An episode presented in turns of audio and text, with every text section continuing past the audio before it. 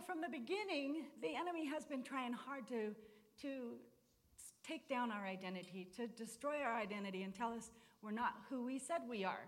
In the garden, did God really say you were made? You know, you really are not in the likeness of God. You don't really have everything He told you that you have, do you? So they were deceived from the very beginning. And before the foundation of the world, God had a rescue plan for us in place. And the rescue plan was Jesus. And so, um, you know, some of us, some of us uh, came to the Lord through, through what they call the Romans road to um, salvation. And, and that was, that's fine. That was good. It was a good message. Um, let's look at Romans 10, 9, and 10 real quick. So that if you confess with your mouth Jesus as Lord, and you believe in your heart that God raised him from the dead, you will be saved. For with the heart a person believes, resulting in righteousness, and with the mouth he confesses, resulting in salvation. So when you do that, it's an instantaneous thing that happens. It's a mystery that Christ accomplished on the cross for us. And um, so at, at the moment that we were born again, this is it's called being born again. So now let's look at um, John 3 5 and 6. Um, Jesus answered, and this is out of the Passion Translation I speak an eternal truth. Unless you are born of water and spirit wind, you will never enter God's kingdom realm. For the natural realm can only give birth to things that are natural, but the spiritual realm gives birth to supernatural life or spiritual life. Um, and I know that uh, some of you have been here, have heard Pastor Mike talk about that we are a triune being. We are spirit, soul, and body. So, what happened in that mysterious and awesome moment on the cross was that Jesus actually took us unto himself, and we became one spirit with him we became, instead of just physical beings that we were, we became supernatural, spirit filled beings, one with Him. Um, and, and back to that Romans Road thing, a, a, a, lot of, in Romans 6, 7, and 8, something that I learned this, this year, um, I've been part of a program called Global Celebration School of Supernatural Ministry. And last year really was focused on our identity. And um, so, one of the main things that they did, they really dug into Romans 6, 7, and 8. Um, and in Romans 6, 7, and 8, something that I never realized before was that all of the times that sin is used in those three chapters, um, it's used 33 times. One time it's used as a verb. 32 times it's used as a noun. A noun is a person, place, or a thing. It is, it is the persona of sin, it is our old carnal nature. And um, so I want to look at what happened to that old carnal nature. Um, uh, because a lot of Christians will, will still identify themselves as sinners. But I want to look at, at what actually happened on the cross. So let's look at, um, let's first of all look at Galatians 2.20. And we're going to look in the Passion Translation. My old identity has been co crucified with Messiah and no longer lives. For the nails of his cross crucified me with him. And now the essence of this new life is no longer mine. For the anointed one lives his life through me as we live in union as one. Now that co crucified, okay, let me, I'll finish this. Yeah. Do you want me to read that one too? My new life is empowered by the faith of the Son of God who loves me so much that he gave himself for me and he dispenses his life into mine. And um, so his life is in us. Would anybody say that Jesus is a sinner? And our spirit is one with him.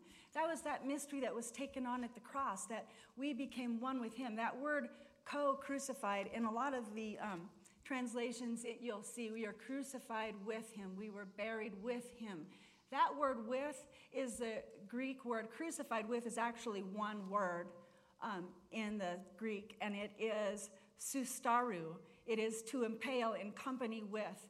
And when you break down that word, you have the word soon, which denotes a union, but much closer than, much like the closest possible union. And staru is to impale on the cross, to crucify. So it's like two hands, one nail. I want you to picture yourself that Jesus took you unto himself, and that in that way, his sufferings became yours. He brought you into that place as part of his rescue plan for us. And um, so that, that word co, this is one of the really cool things that came about. Um, these, uh, the folks that, that uh, started the Global Celebration Ministry, um, Georgian Banov is the, is the guy, and he was from Bulgaria. He was brought out of communism. If you have a chance to read his book on joy, I would highly recommend it. It's been one of my favorite books in the last couple years. But um, the Bulgarian Bible was actually published in 900 AD. That was, the King James Version wasn't published until 1611. So um, Georgian and Winnie Banov were going over and over in that Galatians and really studying that message of being crucified with Christ. And she had so many different versions, and she asked her husband, Will you please read to me out of the Bulgarian Bible?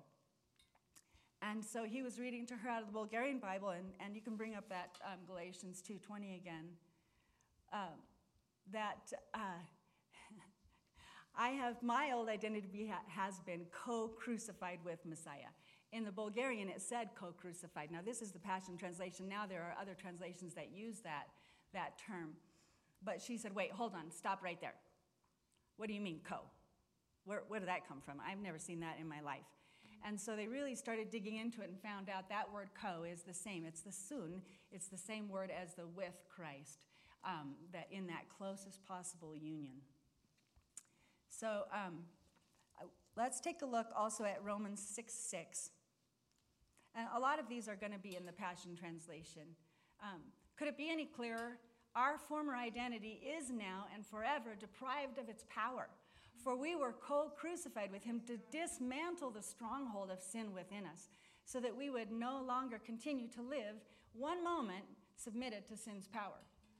So I want to say to you that that old sin nature, that is a person, it's a place, a thing. It is, it's a noun. That old sin identity was crucified on the cross. And so now the memory of our past is still in our heads, right? Because we still have the soul, we still have the mind. So all that memory of the past is still there. But in the spirit, God says it's gone, it's dead. That old man is dead. So when the enemy or somebody or yourself tries to bring up something in your past, oh, do you remember when you did that ugly thing? Do you remember that all these terrible sins that you did? And that's part of you. Do you know what you have a legal right to say? You have a legal right to say, no, that person's dead. That wasn't me. because I've been made a new creation in Christ. Um, and we're going to look at, we've also been co buried. Let's look at Romans 6 4. I mean, he didn't just stop at the cross, he took us with him all the way. Uh, sharing in his death by our baptism means that we were co buried and entombed with him, so that when the Father's glory raised Christ from the dead, we were also raised with him.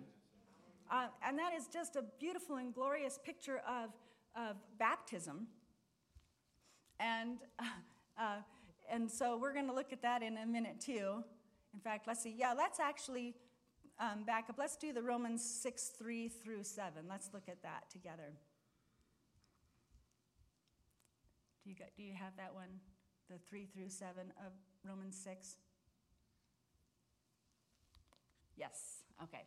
Have you forgotten that all of us who were immersed into union with Jesus or baptized with Jesus, the anointed one, we were immersed into union with his death? Sharing in his death by our baptism means that we were co buried and entombed with him, so that when the Father's glory raised Christ from the dead, we were also raised with him. We have been co resurrected with him so that we could be empowered to walk in the freshness of new life. For since we are permanently grafted into him to experience a death like his, then we are permanently grafted into him to experience a resurrection like his and the new life that it imparts. Could it be any clearer? Our former identity is now and forever deprived of its power. For we were co crucified with him to dismantle the stronghold of sin within us, so that we would no longer continue to live a moment longer in sin, submitted to sin's power. Obviously, a dead person is incapable of sinning. So, does that mean you will never sin again? No. But does it mean you are not a, does it does mean that you are not a sinner anymore because that one is dead. So, uh, let's look at um, let's look at Colossians 2, 12 and 13. We have been buried with him into his death. Our baptism into death also means we were raised with him when we believed God's resurrection power, the power that raised him from death's realm. This realm of death describes our former state, for we were held in sin's grasp, but now we've been resurrected out of that realm of death, never to return, for we are forever alive and forgiven of all of our sins. Hallelujah. That is part of our identity. We are forever alive and we are forgiven. We are eternal spiritual beings. We are forgiven. We have been set free from the tyrant that was sin over us. And that is why it is so important to take every thought captive to renew our minds continually to what God says about who we are. Um, and in um, Ephesians 2 6, it talks about our being co seated. For two have now become one, that closest possible union. And we live restored to God and reconciled in the body of Christ. Through his crucifixion, hatred died. So powerful. In Romans 8 17, that we are also co heirs. Since we are his true children, we qualify to share all of his treasures. For indeed, we are heirs of God himself. And since we're joined to Christ, we also inherit all that he is and all that he has. We will experience being co glorified with him, provided that we accept his sufferings as our own. And that really is a picture of us coming into alignment with what he says and acknowledging that what he said, we don't understand how it happened. We don't we didn't feel like it happened to us. But he said he took us unto himself. He said we were co crucified with him. He said we were co buried with him. He said we were co risen with him. And now he says we are co seated, co heirs, co glorified with him. It doesn't matter how we feel, it matters what he said. And we can trust him. He is almighty, King of kings and Lord of lords. It was God's complete rescue plan from the beginning. Family has always been his heart. It's always been his heart. He wanted to have children, he wanted to have family. Jesus came as our heavenly groom, and we are his bride something else we're going to look, like, look at here. Um, and it, like I said, it is a mystery. Excuse me while I untape my. it, it's just a total mystery that, that we don't understand all the way. But we have to be willing to live with mystery. We have to be willing to be teachable, and we have to be humble enough to say, it's not all about me. It's all, it really is all about Jesus. It really is. God didn't have another plan.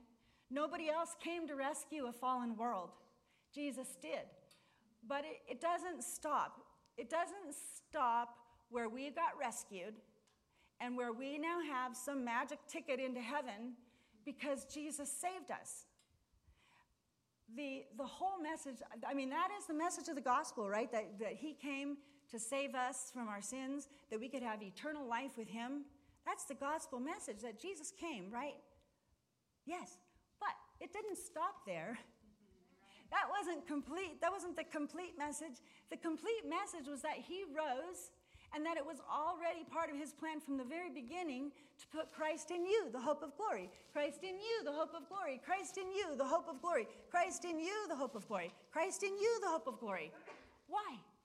Because he wasn't going to be here walking around, but he sure had a plan that all of us would be in complete union with him united with Him, co heirs with Him, and that um, there are so many ways that are in our new creation, there are so many facets of our identity, right?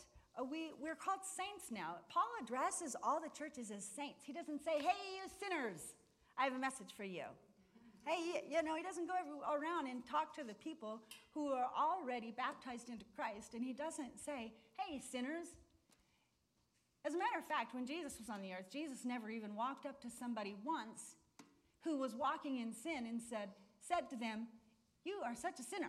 Let's clean you up. Let's clean you up, and then maybe you can come into my kingdom. No, he didn't. Jesus approached everybody with such supreme love. And that supreme love is also one with us because Jesus is love. God is love. And so, the same way that he went about and that he just wrapped everybody up in his love and in his kingdom love, that's also the power that he's put in us so that we can see everybody the same way that he sees them. We can love the same way that Jesus loves us. Um, so, yeah, he calls us saints. He call, says that we are righteous, we are redeemed, we are holy, we're forgiven, we're delivered, we're set apart and sanctified, we're justified, we're glorified, and we're, we're the dwelling place of God. We are the dwelling place of God. Um, so, one thing I'm going to I'm going to pull this out for a moment, and then we're going to get back to us being the bride of Christ. But I've been reading, this is another book I'm going to recommend. I've been reading The Supernatural Power of a Transformed Mind. It's by Bill Johnson. And boy, is it a wake up. It's such a wake up and, and a call to cry out for more revelation. God, would you just reveal yourself so strongly to us so that we really, really have a revelation, not head knowledge. Head knowledge is only going to go so far. We need to have a revelation. We need to have heart knowledge of our belonging to Him. We need to have heart knowledge that this amazing and loving Father sent His Son to be our heavenly groom. And Jesus was called, Jesus Himself was called the house of God. He was called the tabernacle. He tabernacled among us. God tabernacled among us. He, he dwelt among us. That was Jesus in the flesh, that he dwelt among us. Um, and I don't know, I, Tiffany, I don't know if I gave this to you, but um, I'm just going to read here uh, from the book here for a moment. Um, and the word became flesh. This is from John 1 14. The word became flesh and dwelt among us, and we beheld his glory the glory as of the only begotten of the Father, full of grace and truth. So, like I said, dwelt means to tabernacle, and tabernacling is dwelling. Jesus was the house of God made flesh. But that is that was the initial fulfillment. That was the initial fulfillment of the house of God. But it wasn't the full fulfillment. It wasn't the ultimate fulfillment of that. The ultimate fulfillment of that is that we all are the house of God. Each of us has become the house of God, his dwelling place. Um, and his original intent is for you, that you are filled with his fullness. Um, in, and the, full, the, the first place that the word house of God was mentioned was in the Old Testament when Jacob wrestled with God. And he saw that ladder and he saw angels ascending and descending there. And he said, Surely this is the house of God. He saw an open heaven. And I want to tell you that you, as being the house of God, you have that open heaven. You now are that house of God. That ladder that where angels ascend up and descend down to bring you things, that is you. You are the house of God. That is another facet of our identity in Him. It's, in, it's unfathomable that He would choose us, earthen vessels. But I, I'm going to point out to you that the first miracle was Jesus at a wedding. Why? Why at a wedding? Because marriage is really important to him, and because family is really important to him. It was all a picture of us. We are the earthen vessels. We're the ones that got that got washed in his blood. That communion that we have with him, where we take the cup of his blood and we become one with him. We take his body to ourselves and we take of his b- blood, the wine, and we become one with him. And that is a picture, that glorious picture of the, wa- of the water becoming wine in an earthen vessel at a wedding. You guys are the bride of Christ, and you are filled to overflowing with everything that He has for you. You're so overflowing. Um, so I, I want to read, first of all, I, and I'm going to encourage you guys, I'm going to encourage you to, if you never have read the Song of Solomon um, in the Passion Translation, do yourselves a favor. Sit down, have some soaking worship music on or whatever, be in a lovely place where you don't get disturbed, and sit down and read the entire Song of Solomon in the Passion Translation and soak in his love for you. Because it is so incredible. The things that he says about us are beyond comprehension. what Jesus says about us. So uh, we're going to look at Song of Solomon. Um, and this happens the moment that we give him our yes. So uh, did, I don't remember if I gave you this, Tiffany, the Song of Solomon. Um, and let me see where I want to start. I want to start in, um, I'm going to start with the Shulamite in verse 6. Yay, okay. I've made up my mind. Until the darkness disappears and the dawn has fully come, in spite of shadows and fears, I will go to the mountaintop with you. The mountain of suffering love and the hill of burning incense. Yes, I will be your bride. That is what we said yes to. That's what we said yes to when we said, Jesus, I accept what you did. I accept the sacrifice that you made for me. I believe that you are who God said you are. I believe that you are the Son of God, the King of kings and Lord of lords. I believe you are my Savior, my deliverer, and I want you to be my Lord. As soon as we said that, this is what really happened. We said, Yes, I will be your bride. Every part of you, this is, this is Jesus speaking to you. So I want you to imagine Jesus is the one saying this to you right now. Every part of you is so beautiful, my darling. Perfect is your beauty, without flaw within. Now you're ready, my bride, to come with me as we climb to the highest peaks together. Come with me through the archway of trust. We will look down from the crest of the glistening mounts and from the summit of our sublime sanctuary. Together we will wage war in the lion's den and the leopard's lair as they watch nightly for their prey. For you reach into my heart. With one flash of your eyes, I am undone by your love, my beloved, my equal, my bride. You leave me breathless. I'm overcome by merely a glance from your worshiping eyes, for you have stolen my heart. I'm held hostage by your love and by the graces of righteousness shining upon you. How satisfying to me, my equal, my bride. Your love is my finest wine, intoxicating and thrilling. And your sweet perfumed praises, so exotic, so pleasing. Your loving words are like honeycomb to me. Your tongue releases milk and honey, for I find the promised land flowing within you. The fragrance of your worshiping love surrounds you with scented robes of white. My darling bride, my private paradise, fastened to my heart, a secret spring are you that no one else can have, my bubbling fountain hidden from public view. What a perfect partner to me now that I have you. it's pretty astonishing, isn't it?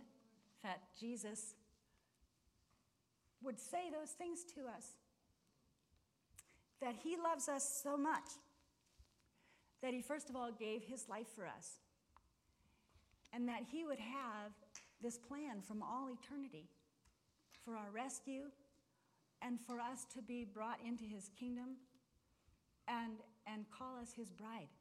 Even before even before he, he, um, she said yes, by the way, do you know what he kept telling her over and over again? You are lovely. You're lovely. Every time she said, Oh, but do you remember this thing, this dark thing in my past? He said, Yet you are lovely. You are lovely.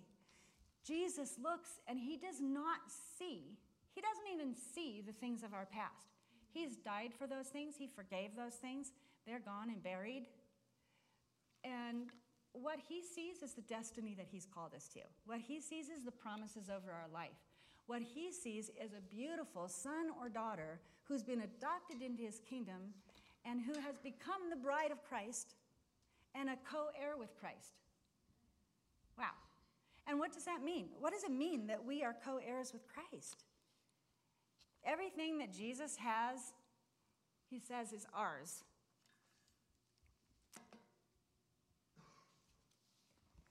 All of his riches. What is that verse? Is it uh, Ephesians 3:16? Let me look here.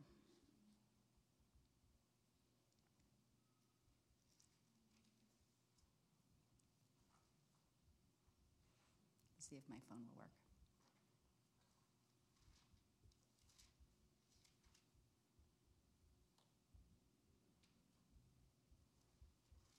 Nope, it's not that.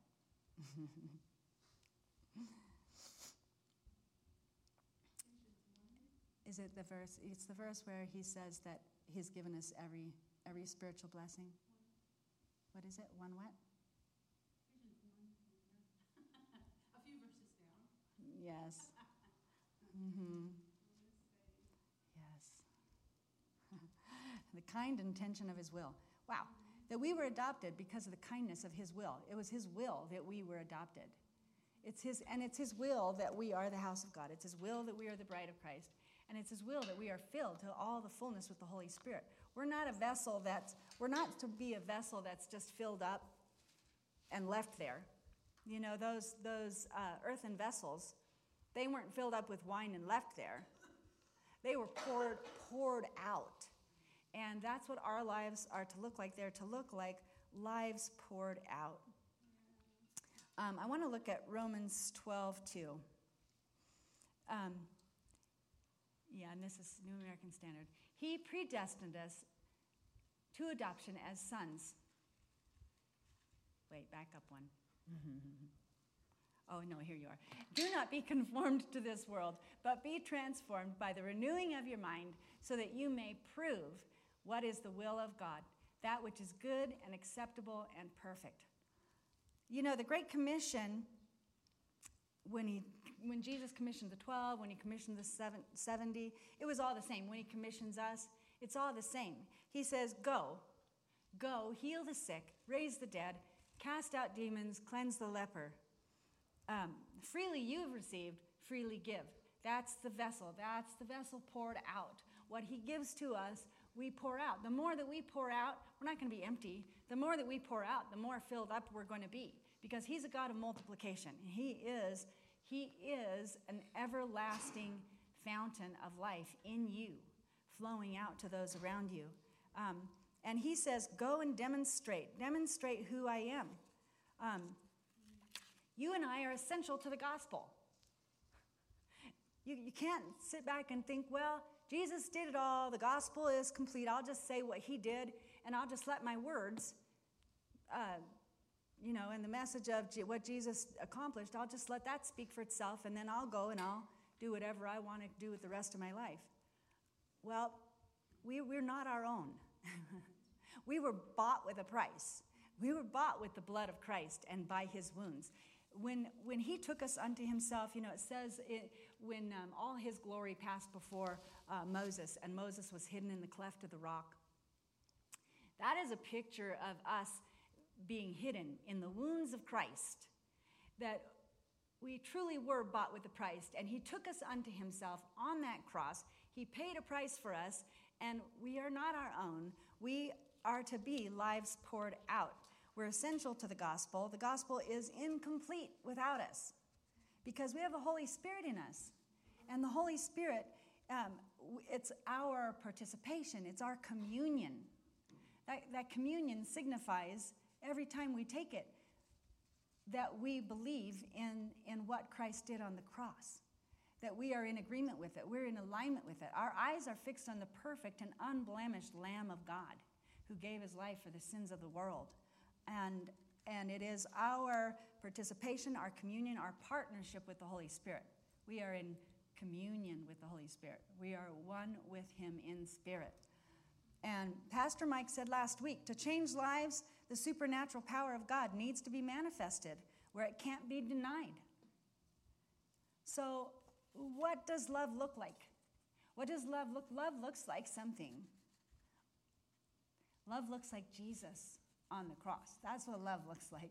That's God, that is the Father showing his greatest love that he would give his only Son, that whoever believes in him would not perish but have everlasting life.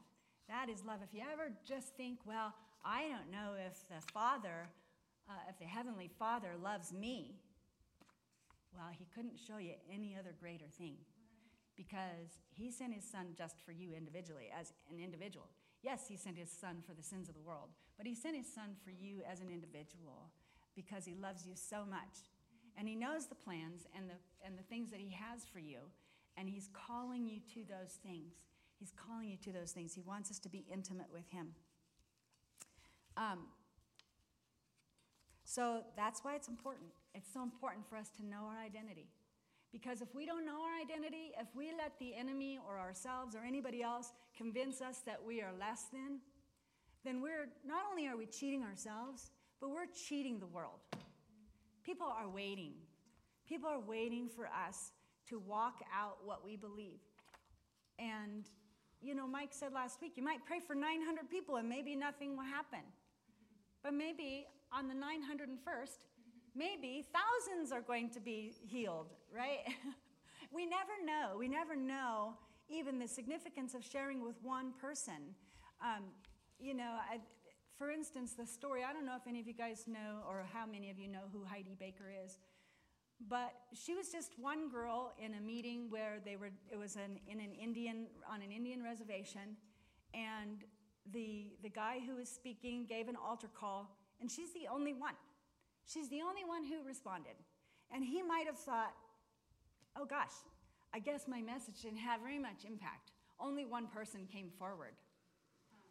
But if you look up her ministry, it's phenomenal. She sees blind eyes opened all the time. Now, she's in a horrific place because there are people being persecuted for their faith, regardless of what their faith is. You know, but people are being persecuted for their faith on a daily basis. But yet, she's seen thousands and thousands and thousands of miracles. She walks out what it looks like to be a life poured out and to love people. Um, so even if you just, even, you know, don't devalue don't devalue one interaction that you have. Don't devalue that. You'll never know, uh, maybe you'll never know on this side of heaven what impact you had. Ed's brother Bill was in a, was in a prison, and there was a Bible in a prison. And he came face to face with Jesus. He had an encounter there. And the guy who planted those Bibles years later, now see, this might not be the benefit of everybody gets this benefit, but years later, there was a guy who had been smuggling Bibles in and planting Bibles in these prisons. And he said, You know, I don't know if they ever, I ever had any impact. I don't know if it ever made any difference. But I just was being obedient to God. And Ed's brother Bill was there and able to say, It made a difference. I had an encounter with Jesus. And Ed's brother Bill was responsible for so much of the growth and the revival that's happening in Ukraine. Because our nephews have had the chance to go around and distribute things all throughout Ukraine. And when they do, they hear, they hear, oh, I'm who I am because your father or your father-in-law mentored me.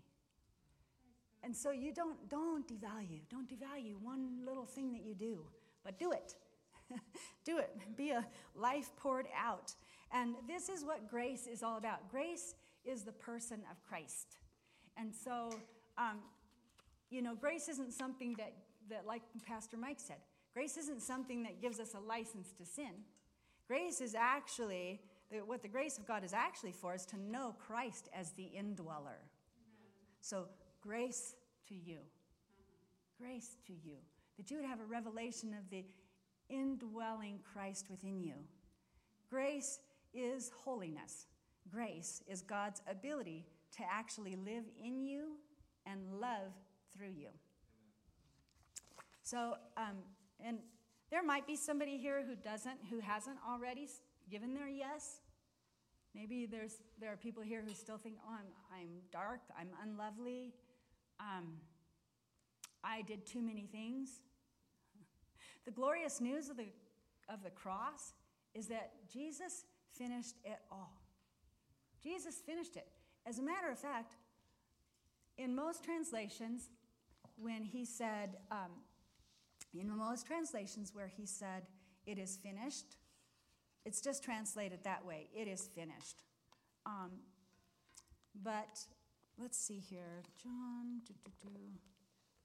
let me see if I can find this for you real quick.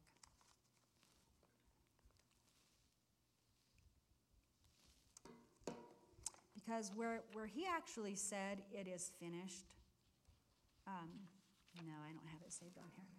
When, where Jesus actually said, it is finished, he, his language wasn't Greek. So that, that was translated in the Greek. But um, what he really said was the Aramaic word, because he spoke Aramaic. And so what he really said on the cross was kala. And what that means is, in its entirety, it does mean it's finished, it's complete, but it also means bride. And so what he did on the cross Yes, he bowed his head. He surrendered to his spirit to God. Yes, see, there it goes. When he had sipped the sour wine, he said, It is finished, my bride. So, a lot of, un- there's been this uncovering of, and it really is dissecting the word. If you're stuck, if you're not excited about reading the word, oh boy, pick up some other translations for yourself. Because just like you and I are multifaceted, sometimes you'll get a different nuance. It's like listening to a different worship song and you'll get something else out of it. And so, if there's not a freshness when you sit down to read the Word, because the Word of God is Christ. And the Word of God is Christ, right? He is the living Word. And, um, and so, it, the Word of God is alive. And when you sit down to read the Word, you're sitting down to have an encounter with Him. So don't read the Word. Don't sit down just grudgingly and think, oh, well, I'm going to read for a little bit. I know I'm going to read. I know it's going to fill me up. Somehow I'll get something out of it. Really look for an encounter with Him. And there are gems that are, there are gems that are hidden. You might think, oh, well, there's so much history. So many people have already laid the foundation. They've already explored everything there is to be explored. They've already uncovered all the jewels in the Word of God. So I'm just going to look and see whatever they found. No, He has hidden things for you. It is the glory of God to conceal a matter, it is the glory of kings to search it out. You're kings, you're, we're kings and priests. That's another part of our identity, right? And He hid things for us. There still are glorious gems hidden in His Word just for you just for you. So, um, so yeah, if you, if you, if anybody doesn't know Jesus, if anybody has never been, if anybody has ever been to the place where they don't know, they don't know if they ever received the Holy Spirit. They don't know if, if um, for some reason they don't know if their salvation was complete, or they still think, think they're ugly, or, or dirty, or whatever. Christ's work on the cross was finished. He says, You are lovely. Before, before you ever even said yes, you are lovely. You're beautiful. And so, would you let Him love on you? Would you let Him love on you? Jesus, I thank you. I thank you for your love, which is so incomprehensible. What you did on the cross, Lord, what you did on the cross was, uh, was beyond our imagination, Lord. Beyond our imagination. And I thank you. Thank you, Father, that you had the rescue plan in place, that you loved us so much that you were willing to send your Son as our rescue plan so that he would go through everything like we went through. He would understand us completely, and he would willingly lay down his life. Nobody took it from him. He willingly surrendered his life on the cross. He willingly took us unto himself so that we would be co crucified,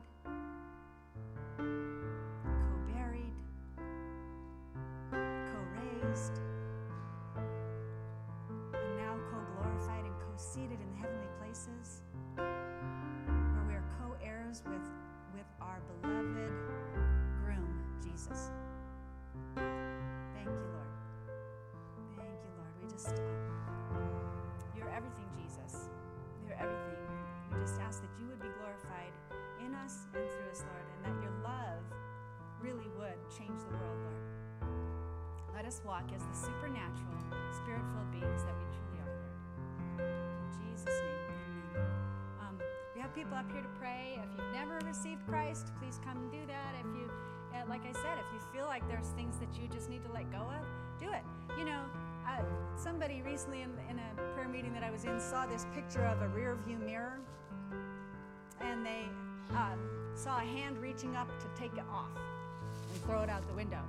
That's a picture of what Christ wants to do for you right now. If you're looking in the rearview mirror, if you're seeing all this nasty stuff, He just wants to take that mirror, pluck it off the, pluck it off the windshield, and toss it out. because anytime you look at the past, I want you to look through the blood of Christ. He owns our past, we don't. So when we look at our past, we're going to look through the blood of Christ and through what He's already accomplished for us, and we're going to see what He sees in us. And we're going to look to the Word to see what He sees in us. So we just uh, thank you.